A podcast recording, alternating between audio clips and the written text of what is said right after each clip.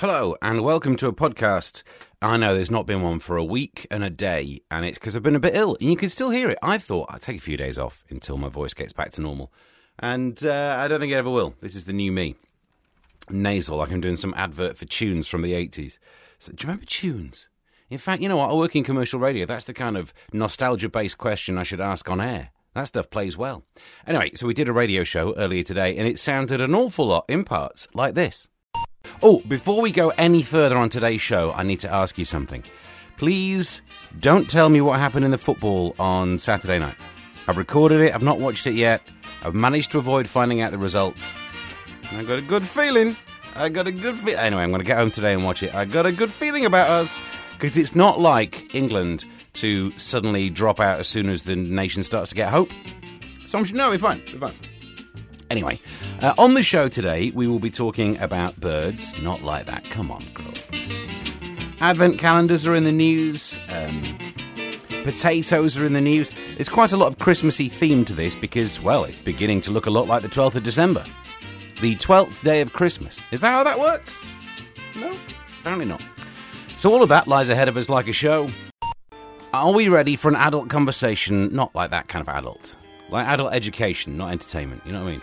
Um, about advent calendars. There's advent calendar news in the news. Climate change could kill off the chocolate advent calendar, according to an expert. Uh, this chocolate expert, Angus Kennedy, and it says here, dubbed the real life Willy Wonka. There's, as a little sidebar, you don't want to be the real life Willy Wonka, do you? Someone who's famous for pretending to be ill and using a walking stick when you don't need one. Having a competition where you invite loads of kids around to your factory and most of them get injured. Mate, you do not want to be the real life Willy Wonka.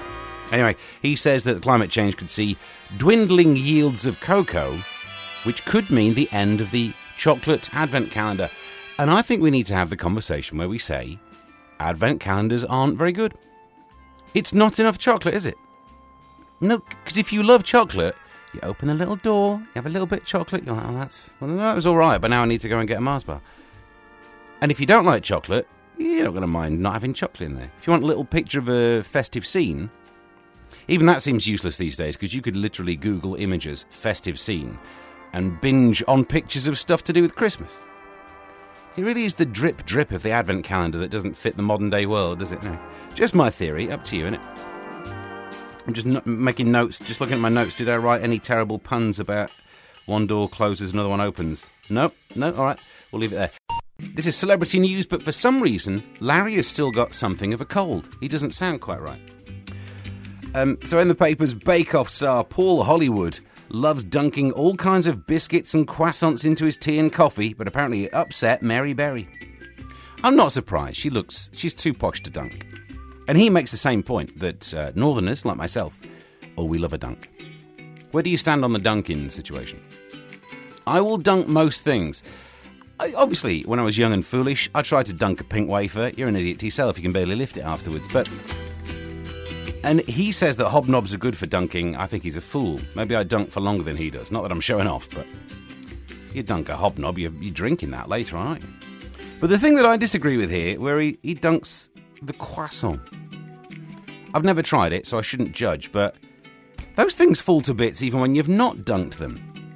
This is why I don't like the croissant. It's if you touch it, it turns to powder. It's like moths. The croissant is the moth of the baking world. Sew that into a t-shirt and I'll wear it. Because you know what I mean? If you hit a moth, you think, where's the body? There's no body, it's just powder where a moth used to be. You hit a croissant, there's no body, there's just powder where the croissant used to be. Don't go dunking one of those, you're going to make yourself croissant soup, you fool. I know earlier on I was joking about me not knowing the result of the football? I do know. I do. I, even though I'm not massively into football, I was doing a, a stand up gig in London on Saturday night.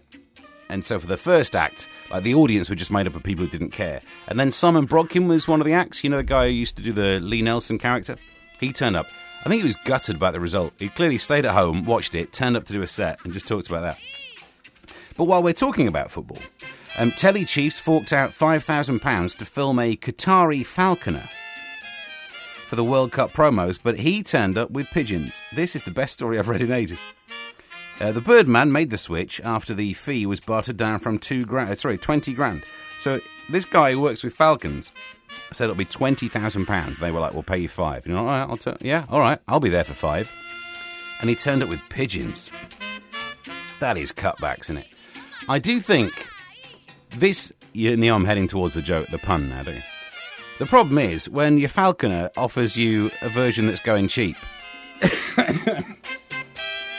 Don't expect falcons. You, you, yeah, you saw it coming a mile off. As we continue keeping you up to date with all the various uh, shortages that are happening. Where's the shortage of the shortage of the day? Found it. Found it. Previously on shortage of the day, eggs and chicken. This is not going well for us, is it? There's a new one. There's red alert on roasties this Christmas amid looming spud shortages. Oh no. Not enough spuds. Some shoppers are already panic buying potatoes, which means they've gone up in price. It's 19% um, more in the last two months to buy spuds. A source at Sainsbury's, probably an undercover source at Sainsbury's, we've altered his voice so that you can't recognise him, said, Oh, we're seeing a lot of people stock up early uh, than they used to do in previous years. New potatoes are part of the problem. So apparently, there's uh, there is a chance we might not get enough. I think this is really bad news for King Charles because we had an egg shortage. People threw eggs at him. Now we've got a potato shortage. Do you know what I mean? If there's a link, they're weightier objects. If there's a brick shortage, if I were him, I'd stay at home. We're keeping you up to date with various things. You know, we, we did Strictly Watch, Shortage Watch, got that later or something. Um, Boris Watch, but we've stopped doing that now. We're also keeping you up to date with all the strikes. Do we have a jingle for the strikes? No. The person who makes the jingles, he's on strike. All right. All right. Well, uh, it's in the news that Christmas, thanks to a postal strike, Christmas cards sent now might not arrive until February, thanks to the postal strikes.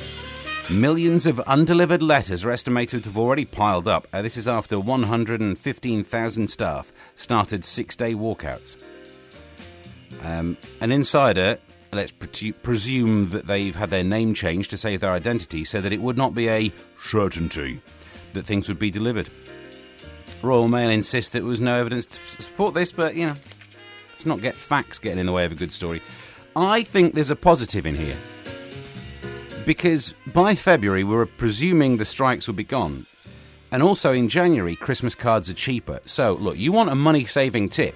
I'm getting Martin Lewis all over the place.